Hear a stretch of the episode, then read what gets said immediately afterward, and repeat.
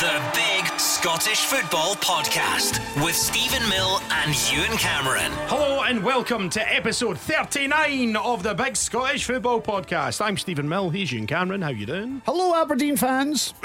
I mean, you've just spent the last week trolling Aberdeen fans.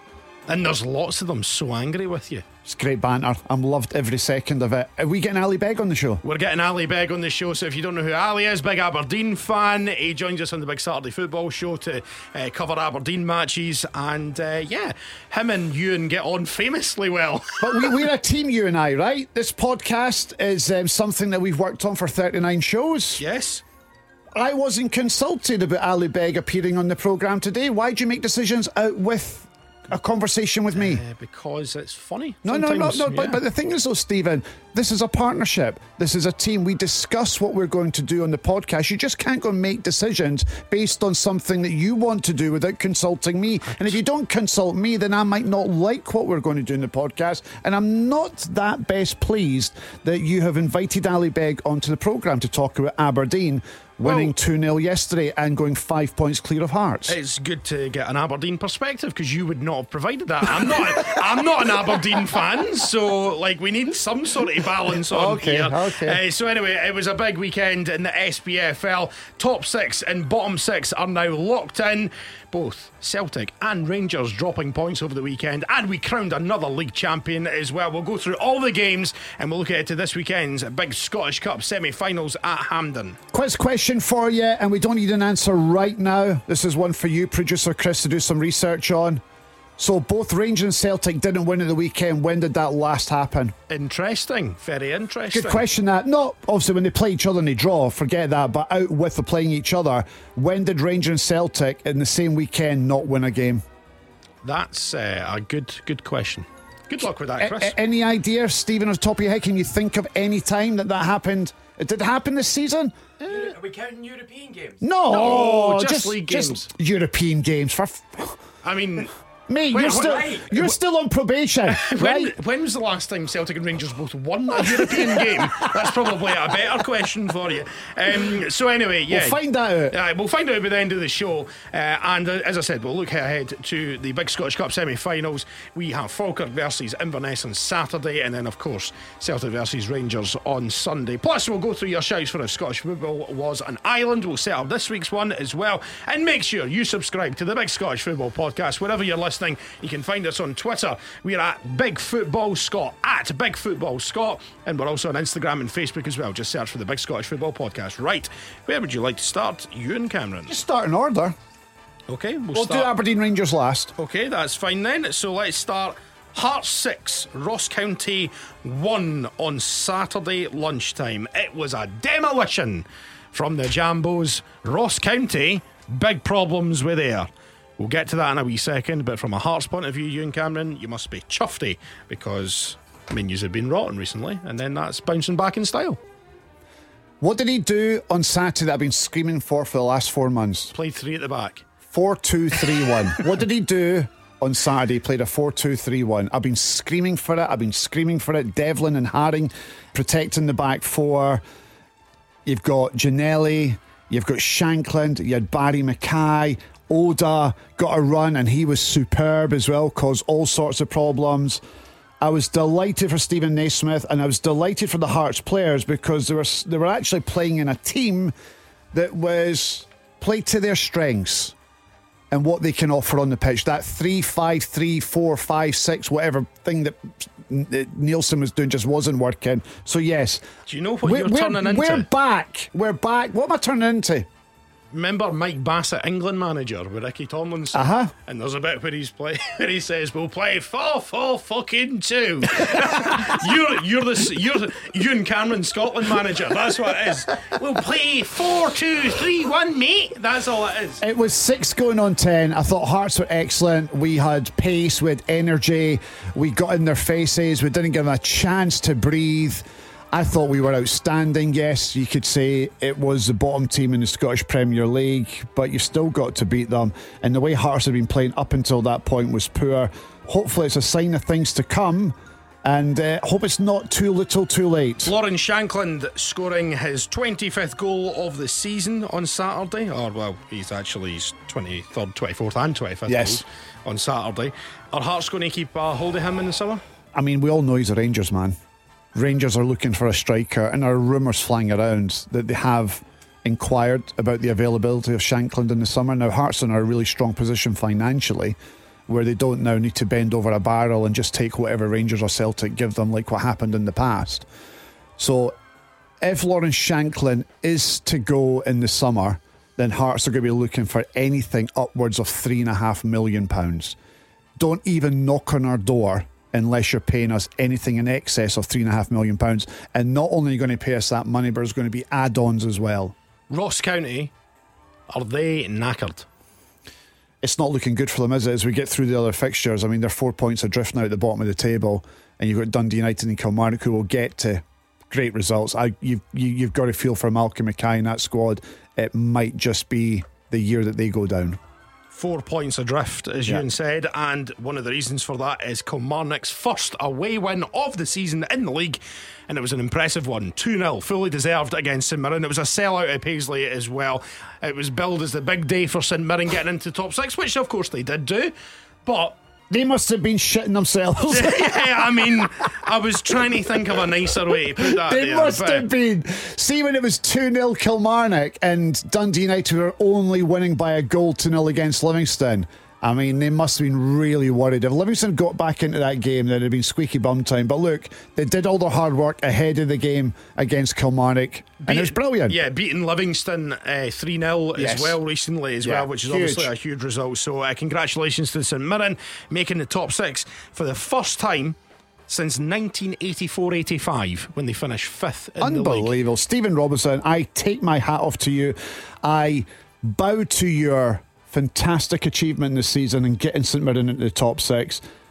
Manager of the year for me. He's up there with Ange Postecoglou for the job that he's done. You reckon? Oh, he's. I mean, Ange Postecoglou will win the manager of the year. Stephen Robinson will get second spot. Okay. Kilmarnock, on the other hand, their first away win since beating Dundee United in the Scottish Cup in the 11th of February, but in the league, it's their first away, away win this season, and Much it could needed. have come at a better time. Much, much needed. Massive result that for Derek McInnes, especially with what happened at Tynecastle. And what happened at Tynecastle will have actually boosted Yeah. And uh, the likes of uh, St Johnstone and Motherwell and Kilmarnock, etc. So, yeah, that was huge for them. Also making the top six are Hibs after a 1 1 draw against St Johnstone at the weekend. Stevie May uh, giving the home side the lead with an overhead kick. What was David Marshall doing? Not entirely sure what's going on there, to be honest He's with slapped about a lot this season. Yeah, exactly. But Steven MacLean did go on to say if it wasn't for David Marshall, we'd be sitting with three points. So he came up with some big saves in the second half. He did, but that was a poor goal to lose. It was. You've got to fear for St Johnstone now, who I think themselves have found themselves in a relegation battle because of that result. And, and not to take advantage of Hibs when they were down to 10 men. The fair play Hibs. And we'll get to VAR, WTF very, very soon with former top flight referee Des Roache. We'll talk about that Jago sending off. But fair play to Hibs, they held on and they got the 1 1 draw. Yeah, and that confirms their spot in the top six. St Johnstone, they are ninth on 33 points. They're only two points in front of Dundee United and Kilmarnock now, and only six in front of Ross County. Remember, they've all to play each other after the split, obviously. Elsewhere, Livingston missing out on the top six, and Dundee United making it three wins in a row, 2 0 winners at Tannadice. Uh, Jamie McGrath, Steven Fletcher with the goals, both very good finishes as well. And, you know, as we said about St Mirren on Saturday, the hard work was done before their match on Yeah. Saturday. Livingston's failings came before Saturday as Correct. Yeah, they were already looking like as if they'd already burst. What's uh, what am I? They burst. Uh. Their bubble was burst for the top six. that's very good. Yeah. I was I was talking about a burst tire. I was thinking burst tire. You're thinking a burst bubble, bubble burst. yeah, bubble bursting. Yeah, I suppose. Because if your tire bursts, it's not good either. Would you know how to change a tyre? I've uh, my wife does. my wife does. You know what? I don't. I have changed three tyres on my car before. Not all at the same time. I know how to do it now. It's actually relatively straightforward. What is it? Yeah, it genuinely is. Yeah. You see, crank it up. crank it up, and then you need to get the bolt that's the the key that's in your glove compartment. Exactly. Then you need to take that bit off, and you need the wee twisty thing that goes round. Mm-hmm. And then you stand on it to tighten it, don't you? exactly. Uh-huh. That, but that's at the end. That's you put the- the new tire back on. Yes. Yeah. Um, so do you have a tyre in the back of your car? I don't at the moment. Oh, because it's I- on. Because I've used it. so yeah. what if you burst a tyre now? Oh well, I'd be knackered. You'd I'd be have to knackered. Because along. I don't have a tyre in the back of my car. So what would I have? You might have an emergency tyre. No, I don't have a tyre. No, but it might be underneath the boot. I don't have it. I've looked. All right, okay. So well, maybe there's a gel thing. You know how you can get some gel thing to put in the back of your car? I've got a wee pump in the back of the car as well. You've had a wee pump in the back of the car? No, I've got a wee pump in the back of the car. Oh, I was going to say, was that the reason why your tyre was flattened? No, Because no, no, it a- wasn't. No, um, strong suspension on the car, obviously. Um, I've been in your car, it isn't a strong suspension. but you know what I've actually started doing? See, when you go to get your tyre replaced, Uh-huh. and they go, "Well, Mr. Cameron, we have the high grade tyres, and they're two hundred and forty pounds," and you're like, "Just give me the cheapest one." 75 quid. Or we've got the medium range tyres, which are 160 quid. Just give me the cheapest one. Or we've got the budget tyres, uh, which are 65 quid. I'll take the 65 quid one. Right, so- who, who goes for the expensive ones? okay. So in the long run, are you not spending more money by getting the cheaper option? Because they do say you pay for what you get. That's well, that that's a sort of old adage, is it not? About But uh, why would uh, they- about but- about oh. rich people's shoes? Okay, right. So The rich so- man can afford the expensive shoes and he only needs to replace them once every 10 years, whereas the poor man can't afford the rich man's shoes, so buys new shoes every year, but it costs him more. So is there no truth in that then? Well, yeah, there probably is truth in it. Right. yeah, so that's what I'm so saying. why would you not just sort of like pay for the more expensive tires so you're not continually changing the budget tire? because I think- because the tread will go down quicker because of a poorer quality. It's nothing to do. It's, Well, it is it's- because it's you not could every- be breaking a law if the tread is like way down and it's gone Totally. smooth. No, I get- If, if you've got a bald tire, you're going to get done. No, you're I gonna, get- You're going to get three points. You're going to get a fine. the most frequent thing to cause me to change my tyre is not the tread, it's getting like a nail in it or something like that. But or would an expensive tire repel that nail? probably not. No. Well, it's probably it's made of a better material. I, I have no idea. I'm not a tyre expert. But what I would say is, you know what I've started doing? There's a place just round the corner for here that does part worn tyres. And actually, you're They're selling part worn tires. Yes, and you're better getting part worn tyres unless you're getting four new tyres. Because if you have one new one and three ones that are running down, then actually the tread on the new one will wear down unevenly. And that means that you won't get as much out of your new tyre. But how are they allowed to sell a part worn tire? Uh, because So, so they're taking a good tire off a the- car, the- like say a car's went for scrap and the tire's all right, but the tyres are fine. They'll take the tyres and then they'll put them on my car. and then make a wee bit of money from that And do you know how much they charge me? Thirty pounds. for a part worn tire. Thirty pounds for a part worn tyre. But how often do you do that then? Well, twice I've had nails in my tyre. Yeah, again, but year. if you had an expensive tire, then it might have bounced off the tyre. I tire. don't think that's how it works, Ian. I honestly don't think that's how But it it's works. quality over quantity, isn't it?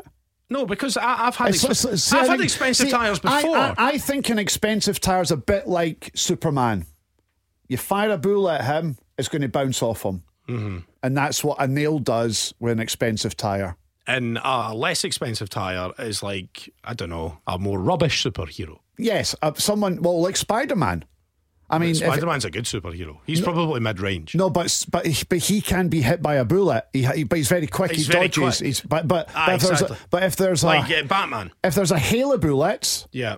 then it's very difficult to dodge them all. you're changing the goalpost now. If there's Well, a no, but if you were facing an army of guys with guns, Yeah. and you fired 300 bullets at Spider Man, he ain't going to dodge them all, is he? he's very quick. He's got Well, his, I'm got not his sure he's spidey web and all the I'm not of sure he's that quick in his He would, spider. ju- he would just, and then he would go away. Oh, fly over the soldiers. It, it, fl- ah, exactly. You Ah, could just go for building to building. All right, okay. So, I mean, I, I, I'm trying to think of a rubbish superhero. Who's the worst superhero? Aquaman. Aquaman. Aquaman's no, but Aquaman's all right. What's what's the what's, well, if, what's if, the guy if, with the if somebody if somebody what- shoots him, what's he going to do? Swim away? Can he swim away? If But you're you under can't fire. You can't fire a gun under the water. Can you fire a gun under the water? Aye, but that's if you take the gun underwater. But you What- can't fire it. What about if it gets harpooned? But you can fire a harpoon under the water. Exactly. That's what I'm saying. I'll tell you who's a rubbish superhero. Who's the guy that's got the arrows in the Marvel movies? Hawkeye. He's rubbish. Jeremy I mean, Renner. I mean, I mean, you look at you look you like you, you look at the Marvel. He's, he's tremendous at archery, though. Right. Look at the Marvel Avengers, right? So you're getting cast from Marvel Avengers. You could be any one of those amazing superheroes. We want you to be the worst Hawkeye. You're going to be hurt. I'm sure when he gets paid $15 million after doing the film, he won't be hurt. Scarlett Johansson's not a great one either. What's the part she plays?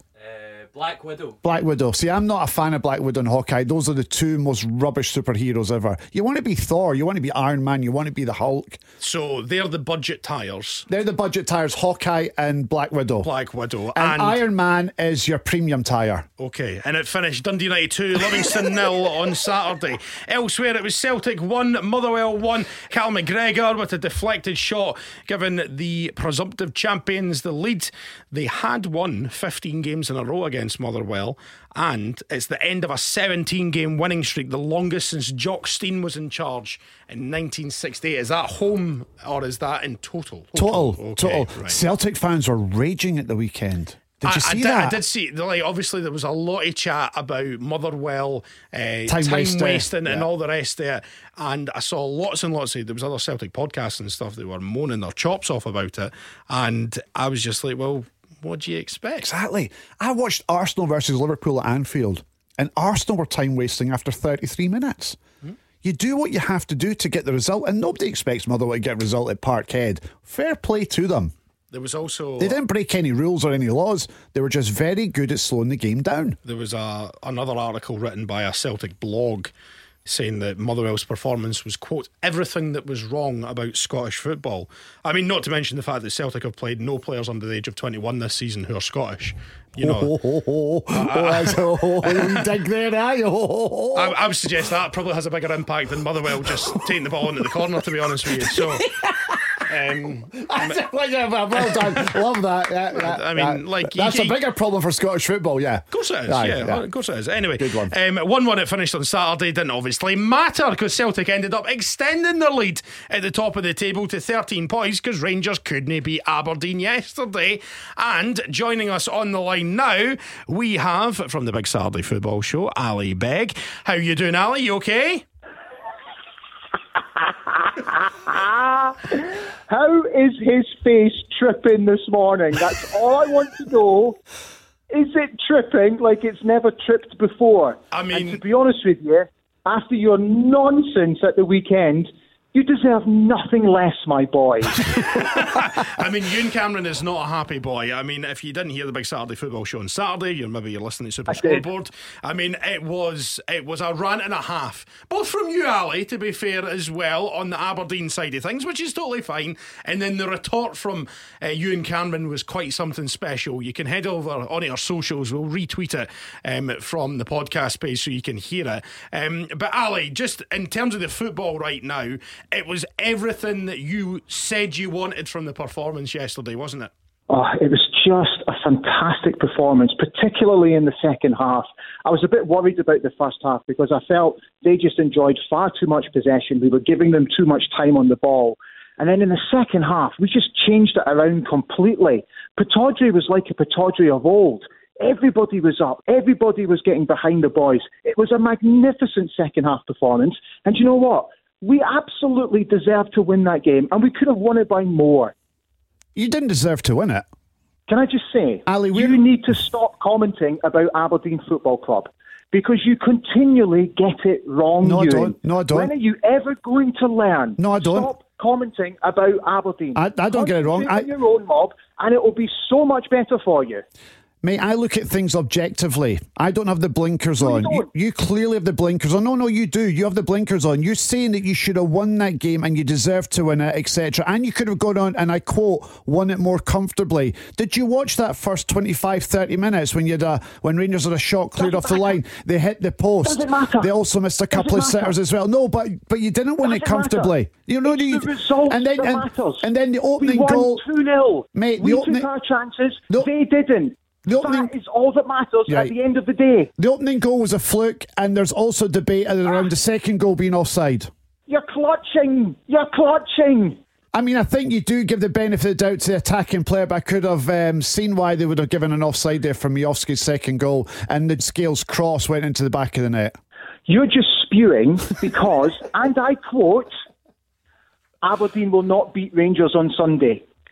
End of quote. You did say that, You're Ewen. You spewing. did I, say I, that. I said that last Monday because I was hurting after losing to Hibs and that we didn't close the gap on Aberdeen. When I thought about it and I looked at it in the cold light of day, I did say on Friday, I also said on the big Saturday football show, and I also tweeted I expected Aberdeen to get something from the game, which they did. But I'm going to tell you this right now, Ally Begg, and mark my words on this, okay? Write this oh, we down, take a copy of the podcast, and play it over to yourself because Hearts will still finish third. We will beat you to third spot. That is a guarantee. I am telling you that right now on the podcast today. Enjoy your moment in the sunshine, my friend, but it ain't going to last much longer. so you're still sticking to that, you and Hearts will finish third. Despite the fact that Hearts have It's a, fi- irrelevant. a five point disadvantage. It's irrelevant because see when the split fixtures come out, Aberdeen have got two home games. Hearts have got three home games. Um, Ewen, and if Hearts win, the- only need if- to win two games. But who- we who you beating? to win Who- two who are you beating? You need to win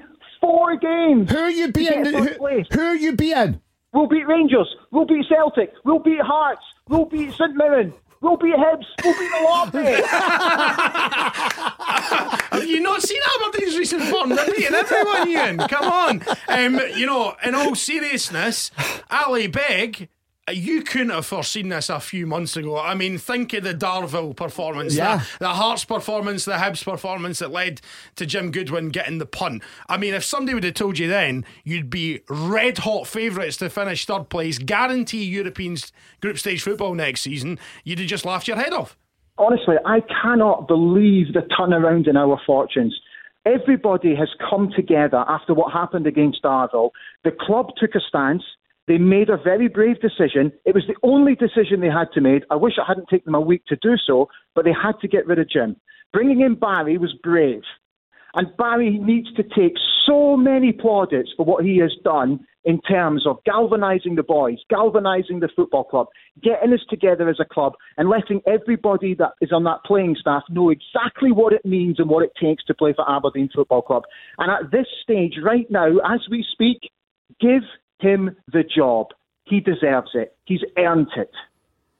Aye, very good. Right, Ally, um, I'm sure we'll have you on before the end of the season, especially if Aberdeen can stretch their lead in third place. No, it's not happening. You'll definitely be back on in that case. Uh, but we'll let you go just now. Thanks very much for coming on and angering Thanks, Ewing guys. so much, all right? Take care. Love you, my man. Take care. The Big Scottish Football Podcast with Steven Mill and Ewen Cameron. So there he goes, Ally Begg there. And uh, yes, we also, during that, producer Chris has been hard at work Yes, he has been. in terms of when's the last time both Celtic and Rangers didn't win of a weekend. We have an answer. What is the answer? Give me that over here, mate. Could you not remember it? So the last time that Celtic and Rangers at the same time in the same weekend didn't win a game was on the 27th of February 2022. So it's just over a year ago. It was Hibs nil, Celtic nil at Easter Road, and Rangers 2, Motherwell 2. Do you remember when Rangers started to implode when they were going for the league title? And that was one of those games where they were 2 0 up, and then Motherwell came back to draw 2 2. Okay. So that was it. Championship, Friday night. Ayr United nil, Queen's Park nil. Queen's Park missing the chance to go top of the table. Ayr stay fifth, a point behind Partick Thistle in the playoff position. We'll get to the big game on Saturday, which was Dundee 1. Uh, sorry, Inverness Caley 1, Dundee 1. Inverness keep their unbeaten run going ahead of next week's semi final, and Dundee go a point clear at the top of the table. Lyle Cameron opening the scoring for Dundee, and then Austin Samuels levelling for Inverness Caley. And so that means that Inverness's unbeaten run continues. Dundee are a mm-hmm. point clear at the top. Dundee's two remaining fixtures Cove Rangers at home on Friday, Friday. night. And then the final weekend of the season, that's all on the Friday night, is Queen's Park against Dundee. So is it going to go down to that though? I, I don't think it is. And I said this on the big Saturday football show. I think that the league is over this weekend. Dundee beat Cove Rangers to go four points clear. That piles of pressure on Queen's Park, who then have to go to Morton on the Saturday. And Morton themselves have got a lot to play for because they themselves are trying to get themselves into the playoff positions. And I don't think that Queen's Park beat them. Even if Queen's Park get a draw and they're three points going into the final game of the season, Dundee superior goal difference means that this league will be over. I know not mathematically but it will be over. So I think it's done and dusted, and the final game of the season will not matter a jot. So Friday night, Dundee play Cove Rangers. Cove, Ranger, Cove Rangers beat Arbroath away on Saturday by a goal to nil. A massive, massive win for them because at the bottom of the championship, oh yeah, boy. So you've got Cove Rangers on 30. Hamilton on 30 points. They could only get a point against Partick Thistle, despite the fact they were leading going into stoppage time. So it finished 2 2 there. So Hamilton are on 30 points. They've only got one game left, Hamilton as well. And our Arbroath are on 33 points. And our Arbroath, they take on Partick Thistle on Saturday. Yeah. That's going to be a big game at Firhill. Mm-hmm. And then the week after that, it's our Arbroath versus Hamilton, the final game of the season. Is it going to come down to that? Or Yes. Will Arbroath get something at Thistle on Saturday? And No. that means it's pretty much done. No, I think A point what- for Arbroath means that they can't finish below Hamilton. If they get that on Saturday, So for me, I think Cove Rangers will be relegated. They won't get anything against Dundee at Dens Park on Friday night. okay. I think that the best that Arbroath can hope for, again, because Partick Thistle themselves are trying to get themselves into the playoff, is the best they can hope for is a draw, which means it will come down to the final game of the season, which is Arbroath versus Hamilton. And it'll be between those two for the playoff position in regards to the relegation dogfight. But I think Cove are gone, despite their result at the weekend. Okay, okay. Elsewhere, uh, what are you thinking of the playoffs then? So, this is a situation. Obviously, Dundee and Queen's Park uh, are on 59 and 58. You've got Inverness on 55. They've only got one game left. They're in third place. Partick Thistle in fourth on 53 points. They've got two games remaining. Ayr United on 52, again, two games remaining. And Morton, they're on 51 with two games remaining. So, are we saying Inverness in the playoffs? Yes. Yes. So, it's three teams for one place. Partick Thistle, Ayr United, or Morton. Two points separating the three of them. Who's getting the final place? Partick Thistle, for me, will get that final spot because I think they beat Arbroath at home on Saturday, and I think that might just be enough to get them over the line. Okay, dokie. That is the prediction of Ewen Cameron. So, uh, So put your money on Arbroath. Be- best wishes to Ayr and uh, Morton, of course, who will be in the playoffs if uh, that's anything to go by. Right, let's move on to League One then. And it was 1 1 between Dunfermline and Airdrie uh, on Saturday. Dunfermline finishing the game with nine men. Doesn't matter because we're champions, though. Alloa 1, Falkirk 4. So, a morale boosting win for John McGlynn and his men heading into the semi final this weekend. And that means Falkirk secure second place in League One, the big one that they wanted this season. FC Edinburgh 2, Kelty Hearts 2.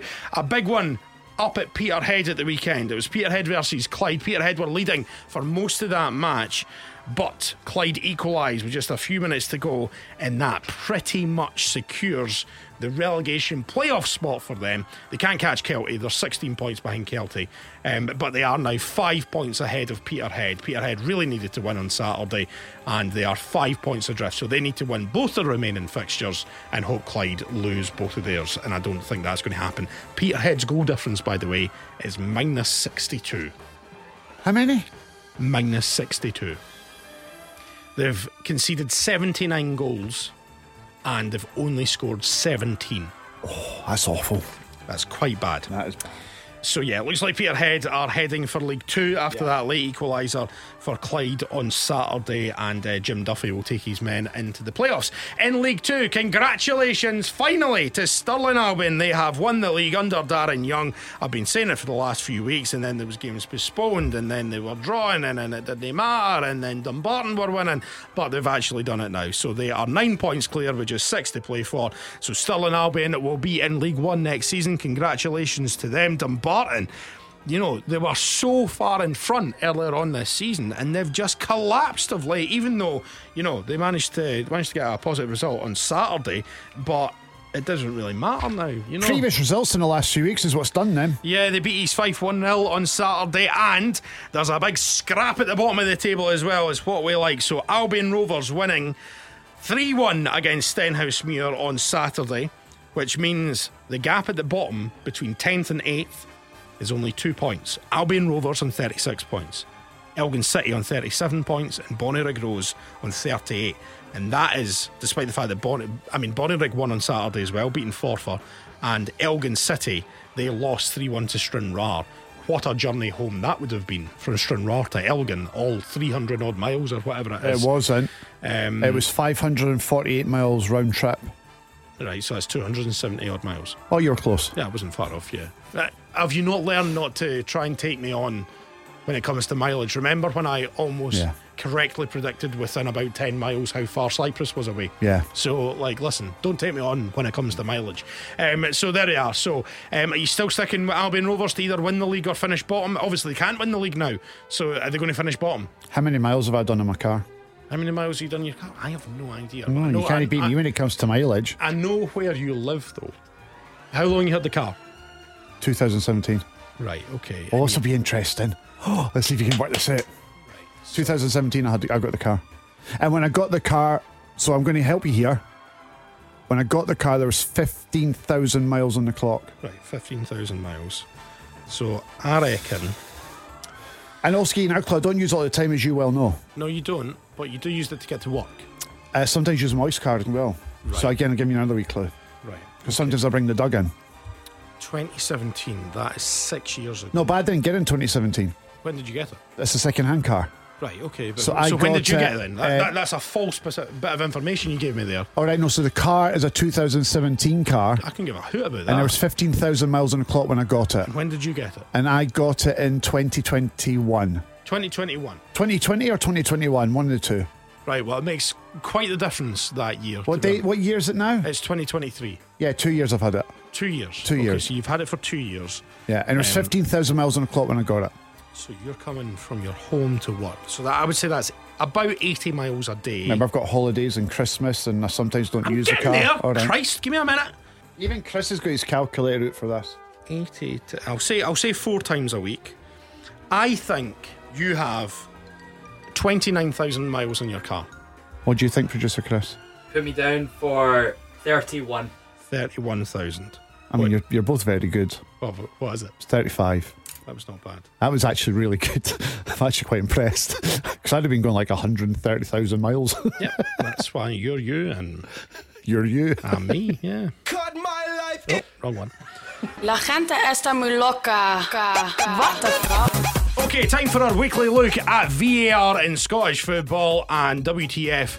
What is going on this weekend? So, lots and lots of stuff to get through. And to go through everything, we have the man himself, Des Roache, former Grade 1 official. How you doing, Des? You okay? I'm very good, gentlemen. Hope you're well yourself. Okay, let's get straight to the big one that everyone's talking about the weekend, which is St Johnstone versus Hibs. Jeggo getting sent off, straight red card. Des, you're a former referee. Looking at that, obviously Hibs have appealed it as well. We'll see what happens with that. They were not happy. What were your thoughts on it, Des? I've only got one thought on it, and it's it's not a red card. It's absolutely not a red card. I think Craig Napier has, how would you say it, has been trigger happy. And the fact that VAR never get involved, mm-hmm. where VAR is there for a clear and obvious error, I think he should have had a, a call in his ear to say, I think you need to come across. I think Jeggo's challenge was a, it was a controlled challenge. I don't think there was anything that was out toward. And the bit that got me was I think that's a, a Graeme Shinnie hangover from last week.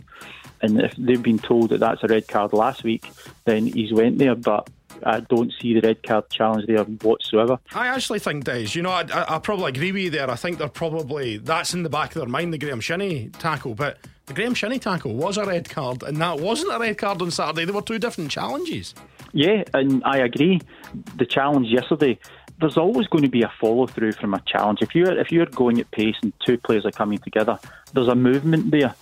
But there was nothing malicious within that challenge yesterday. There was nothing there. The Graeme Shinnie one, and again, you can look at stills, you can see bits and pieces, and it'll make everything look horrendous.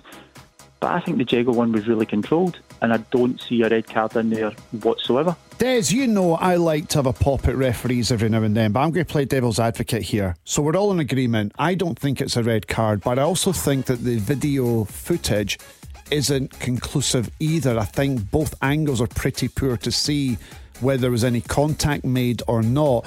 but the referee's about five yards away from it. So could you possibly give him the benefit of the doubt and think that he sees something that we don't see in the camera footage? I think Craig Napier's got the best view of anyone So, so why would you not go with him and what he sees that we don't see? uh, because the referees get a feel for the game. The referees get a what's the temperature of the game? What what's it going on there? To me, that is a an honest and robust challenge. And I can't see anything that Craig can't see. And as much as I don't want to give a referee a hard time, I just can't see that being a red card. Right. So you think the referee was pish on Saturday? Right? So you think he was pish? Those are my words, but I know what you're getting at here. He was pish and he made a mistake, and and the appeal will be won. Listen, you can make a mistake. It's not a hanging offence. No, I know that, but no, I'm, I'm not. Not I'm putting any words in your mouth. But you thought it was shit, a shit decision, um, and the referee um, got it wrong, and he needs to be hauled over the coals and get his knuckles wrapped. And you think the appeal will be won by Hibs? Yeah, because he's going to get flogged down the high street, isn't he? He's gonna get- Can I ask you about the Miovski goal yesterday? It was a really, really tight decision. It took a while for VAR to, to get the lines on it. Was that onside or offside for Aberdeen second? it was a correct decision. It was onside. Yeah, I agree. I think it was onside. I see when it's that tight, I actually think you should give the benefit of doubt to the attacking team anyway. Yeah, I think you've got to give the benefit of the doubt to attacking team, but I think what you've got to also give is you've got to give the benefit of the doubt to the officials who got it correct. Yeah. Um, it was a, it was a correct decision. Miovski was onside, and Aberdeen correctly were, were rewarded with a correct decision. So all, all credit to the to the match officials for that one. There was a couple of penalty shouts for Aberdeen yesterday as well. Duk as well brought down in the box by Souttar. The ref wave play on. There was no VAR check on that one, and there was also the Johnny Hayes uh, claim for a penalty in the second half after he was tripped by Lundstram. Any of them? Do you think correct decisions? VAR should have been involved in those ones. No, I think they were the correct decision with the on-field match officials at that time. Yeah, you're going to have contentious debates around it, but no, I don't think there was any much clamour after it for it. I think that was accepted that they were they were correct decisions. No bother. Right, Des, thank you very much for joining us on the Big Scottish Football Podcast this morning. I mean, Ewen does put words in your mouth all the time, so I can only apologise for that. and you're definitely not on the uh, Christmas card list for Craig Napier, that's for sure, because you just called him pish and shit in this podcast. No, I th- no, sorry. I think I think you're not in your Christmas card list. Right, Des, honestly. I'll, I'll, Love let you. you. Get, I'll let you get back to daddy daycare, all right? So uh, thanks very much for coming on, pal, okay? No problem at all, gentlemen. Speak to you soon. Cheers, Des. The Big Scottish Football Podcast with Steven Mill and Ewen Cameron. Do you know what we forgot to do there? No. We should have asked Des what sort of miles he did when he was a referee. He would have done loads of miles, but they would have got mileage back. I'm sure referees get mi- get their mileage. I'm sure that's one of the perks. So, what do you get paid per pence? per mile? 45 pence usually. Per mile? Yeah. Is that good? Yes. For, but, I mean, 40 but, but it's one it's one fifty three for diesel just Yeah. now. What are we what are we saying here? So I said fifteen thousand miles, and you said it's thirty. So you've done about twenty thousand miles in your car, right? Uh huh. Well, f- twenty thousand. Forty-five pence for every mile. I mean, that's How much is that? well. Would it not be about four and a half grand? Nine grand. Nine grand. Nine grand. Yeah. What? Nine grand. Yeah. Nine grand. Yeah. Well, I wish I hadn't bothered asking now. Our diesel's quite expensive, mate. Uh, anyway, if Scottish football were an island, thank you for all your suggestions coming in. It was actually quite the task for producer Chris this week because it was buried in amongst all the Aberdeen fans just abusing you. So um, let's get through uh, some of the best ones here. Alistair Green says, Ewa Stevenson. Who? US. Lewis Stevenson. Uist. Ste- Stevenson. The island of Uist. Aye. It's if Scottish football were an island. Does it have to be an Australian island? Uist isn't an Australian island. Uist is like up there. Ryan Fraser Island, which is in Australia, Ah, okay. and what. Jordan Rhodes. Rhodes, the island. Rhodes, yeah. So it's not Scottish islands, it's any island in the world. Yes. Did we not say we wanted Scottish islands? Nope. Oh, okay. Uh, back post says Charlie Mulgrew, Stephen Kings Eiley. Oh, it doesn't really work. Uh, Eggle Ostenstad. Or Ostenstad? It's an island egg. called Egg? What's an island called Egg? Um, How do you like your eggs? well, What, you, what kind of egg do you prefer? Do you prefer boiled? Do you prefer a poached? Do you prefer a fried? I actually. do you prefer scrambled? I'm a big fan of eggs. I'll take them anyway. I love an egg and I love an omelette, but how would you prefer your Apart egg? from an omelette, you don't like an omelette? don't like omelettes. With a bit of onion in it, a wee bit of chilli? Nah, No. no for me. No for So me. if you're having a breakfast, right, and you're you're in a hotel, and you go downstairs to the breakfast buffet, and there's scrambled egg and fried egg, what are you taking? I'll take a fried egg on the basis that I know that the scrambled eggs are probably out of packet. Because I know somebody who used to work in a hotel and Ah, okay. that's how they do the scrambled eggs. So it's a fried egg every time. It's a fried egg for me because at least I know it's fresh. Craig B 2022 says Kevin Eiley. Ke- Kevin Ky- Kiley.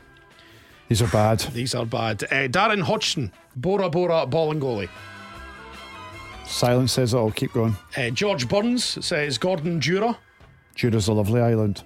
Uh, Terry Butte. Sure. That's not bad. That's all right, George. Uh, Graham McFarlane says Colin Say Hendry. Mm-hmm. Alan Till says Puerto Rico Katonko. uh, Eiley Barber. Eiley Barber, yeah. Uh, Shinshuki Nakajura. Mm-hmm. It's not bad. Jura, Yeah. it's a nice island. Uh, Neil McCanna. McCanna? Canna? Where's, Cana. where- where's Can- Cana? Where's Canna's that? Inner Hebrides. So what's on the Outer Hebrides? Other islands. Aye, yeah, other islands are available. Uh, Barra Ferguson from Alan Till as well. Grand Slam Scotty says Juranovic. Juranovic. No. There's a lot of the same islands popping up here. Yeah, John Bleasdale said Stephen Millport. I've never been to Millport. He's an Aberdeen fan, John Bleasdale. He is a, yeah. John McCormack says Christoph Bora Bora. Or Bora Bora Islands, aye. Yeah. Uh, Bally McCoist. I've never been to Bali. It looks amazing though. Uh, Ibiza. Who's that? John McCormack? Yeah. I love that. Uh, Mauritius Malpass. Not going to get better. yes, I like that one. Uh, Johnny Mack says Cuba Moravchik. Uh-huh. Uh, we've got Malter Smith, That's not bad. which is quite good. Uh, Kenny Burgess says Salius Mykonos. Former Hearts player. yeah. Uh, Cayman Brophy. Not bad. Yeah. Uh, Matondo says Ailsa Craig Gordon. Ailsa Craig, the wee one off. I've been there. They yeah. used, to take, they used to take us there for um, school trips when I was a bairn. Uh, Nicky Breslin says Barry McSky. Mm-hmm. Uh, Aaron Moy. Aaron Moy. Ricky Spence says Love Street Island. Love Island. See Love Island. Yeah. Are they actually on an island? Or is it just where they are, where it's set? They describe their little pad as an island. No, it's in Mallorca. so it's actually on the island? Yeah. Oh, okay. Robbie L says uh, Cameron Magadagascar Vickers. That's good. uh, Reagan Charles Cook Islands. Great Jerry Britain. Uh huh. He sells Dundonald Bluebells down by the seashore. uh, Robin Burnt Island Handy Holiday. Uh Uh-huh. huh. Nah, Burnt Island obviously isn't an island either. I used to go to Burnt Island for, um, For the the, summer, the shows and all that. It Shows was brilliant. It was like yeah. the thing you look forward to in the summer. Did you do it as well? yeah, aye, they were just along the road. For to the Forth Road Bridge, Burnt Island, when I was a wee boy in Edinburgh. It was like the summer highlight. Totally. Stephen Orkney Smith. No. Yeah. Uh, Inch Keith Lasley. I've been to the uh, wee island of Inch. Cool. Uh, Danny Mullen. Never been to Mull. Ross, 1874. Lawrence Shankland Ahoy. uh, uh, Fair O, as an O. Actually, can I just actually pick that one up? Shank Land Ahoy. You're on a ship. You only shout that when you're on a ship. When you're you not on an, an island. island. Yeah. I know, but um, you could be sick. you could be. But no, Land. It could just. It could be a It could- landlocked it could- it country. could be, yes. It could. It could. It could be. Well, it wouldn't be a landlocked country because that you wouldn't be sailing to a landlocked country because that would be mental. You'd be in a car if you were going to a landlocked country or a plane. You wouldn't. You the whole point in a landlocked country is the fact that you can't sail there on a ship. Uh huh. Oh, all right. Okay. Right. Just Aye, do you, need, do you need to keep going on and on and on? I've, I, you've Yeah, reali- you've made your point. I've, that was a Eh, dafty there. Bass Rocky Bushiri. Bass Rock. Where's Bass Rock again? Is that Bass? Is that the rock that Scotland players used to see when they were training? Is, No, that, that's that's the Rock, is it not? is that not Bass Rock? No, what's Bass Rock? Is it not off North Berwick? Oh, is that where it is? Yeah. What's that rock called in Dumbarton where the Scotland players. Is it not just Dumbarton Rock? Nah, I think there's another name for it. Dunfermline were playing Dumbarton a few years ago, and it was freezing. It was it was it was in January, and me and my mate we went to. Oh, there was a few of us. We went to. There's a bowling club right next to the ground at Dumbarton. You're right, there is, yes, there is. So we went there for drinks beforehand, uh-huh. and it got to about quarter to three, and we were like, "We're having a better time here. Do you just want to stay here?" And not go to the game. So three or four of my mates went to the game, and me and my mate stayed, had a couple of more pints, and then we're like, right, we better go to the game. But then they wouldn't let us in. So what we did was we climbed up Dumbarton Rock and watched it for the top of the rock. But we didn't realise that that closed at half past four. So Can you get it? we were about locked in because it's all like it's, it's like a castle. Aye. So like Yeah. it was all walled in, Uh-huh. and the guy came in and went absolutely mental. Is it called Dumbarton Rock?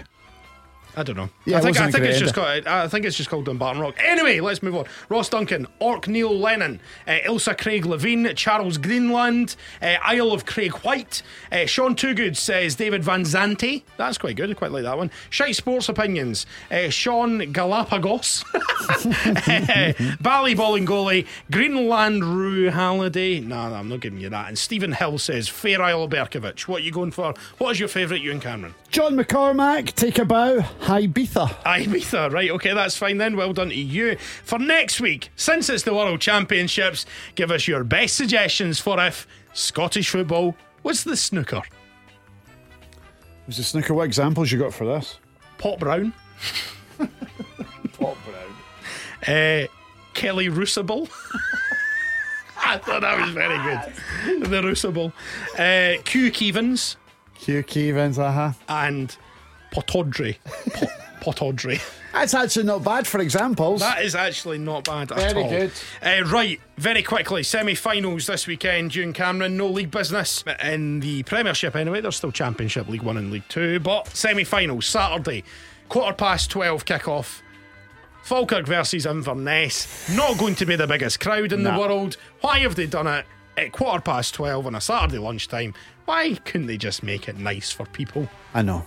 Like, just They don't it. give a toss about the fans, let's be honest about it. And you know, I, I know the other thing is, should they play at Hampden? Now They for- shouldn't. f- But for Diddy teams, They shouldn't. it's a big thing going to Hampden. It's called the Road to Hampden and the Road to Wembley. Mm. They were having this debate on Match of the Day yesterday when they were watching the semi final between Manchester United and Brighton. And they were all in agreement the semi final should not be at Wembley Stadium. It should be a one day event. You're going to the. It's a bit like the Champions League final. Do you know what I mean? You're looking forward to going to the Champions League final, which could be playing in Paris or Istanbul. That's what it should be about. And see when it comes to getting teams, for example, Inverness right now, and the Falkirk fans, you're asking them to come down the road or wherever they're travelling from. It makes for a better game and a better atmosphere if, say, there's only 14,000 fans, you stick them into Tynecastle, you put them in Easter Road. Do you know what I mean? It makes for a better game. I remember there was a League Cup semi final. I think it was Aberdeen versus, I think it might have been Hibs actually. And they played it at Tynecastle. And it was a, no, was it St Johnstone? Do you remember a few years ago? Anyway, it was at Tynecastle. What a game. And the atmosphere was bouncing.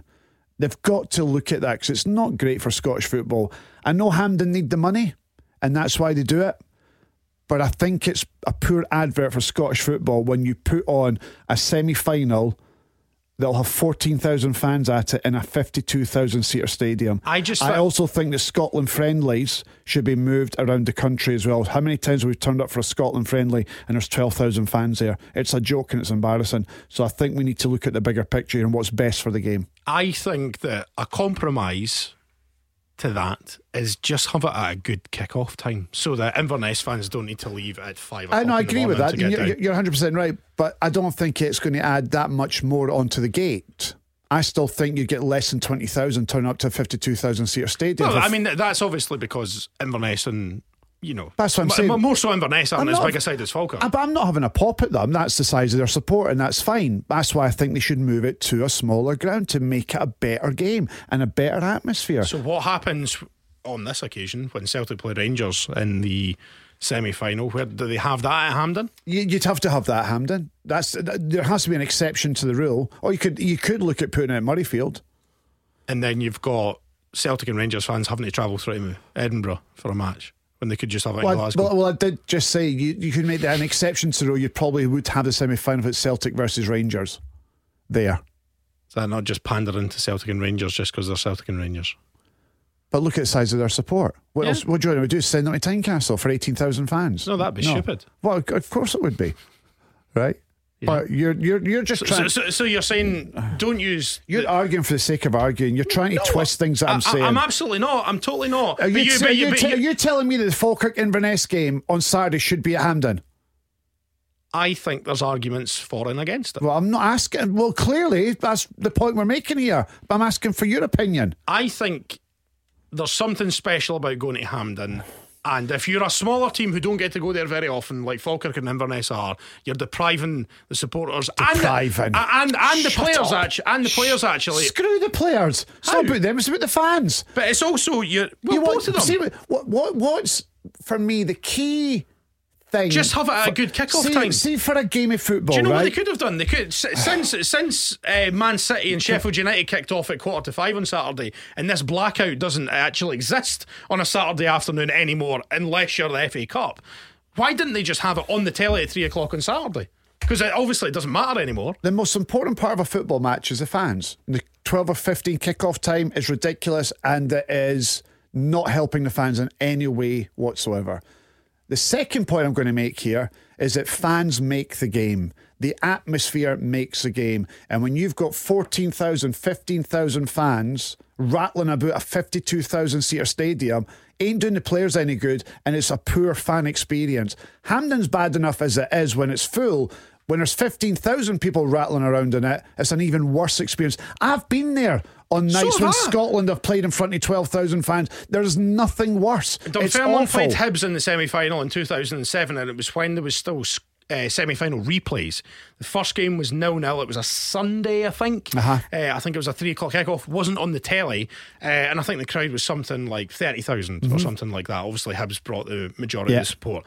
But then the replay was midweek, and Dunfermline were in the main stand, and Hibs got the north stand, and I think the crowd was something like nine and a half thousand. Yeah. And yeah, it, it was it was rubbish. But but again, because Dunfermline won, it's still a really special night. I'll still think of that as a great memory. So I, I, I totally I, I get your point, but I just think semi-finals need to be at Hampden, or they're not at Hampden, and you can't make any exceptions just because it's Celtic and Rangers. So we've got the semi-finals this weekend. We've actually got the final this weekend. I don't know. I think we- Inverness and Falkirk. I wouldn't say that's the final. The final for Inverness and Falkirk is just to get to the final Is and it to be part of it. Is it? Because whoever wins against Rangers Celtic will obliterate whoever they face in the final, whether it be Falkirk or Inverness. That's a game I might not even watch because I think it could be embarrassing.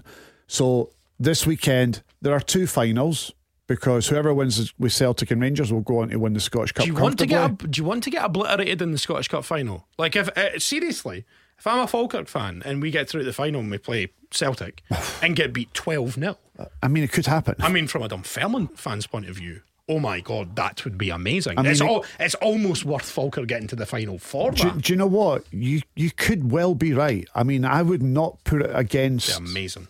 Celtic getting six, seven, eight, nine against Falkirk if they got to the final. Oh, music to my ears.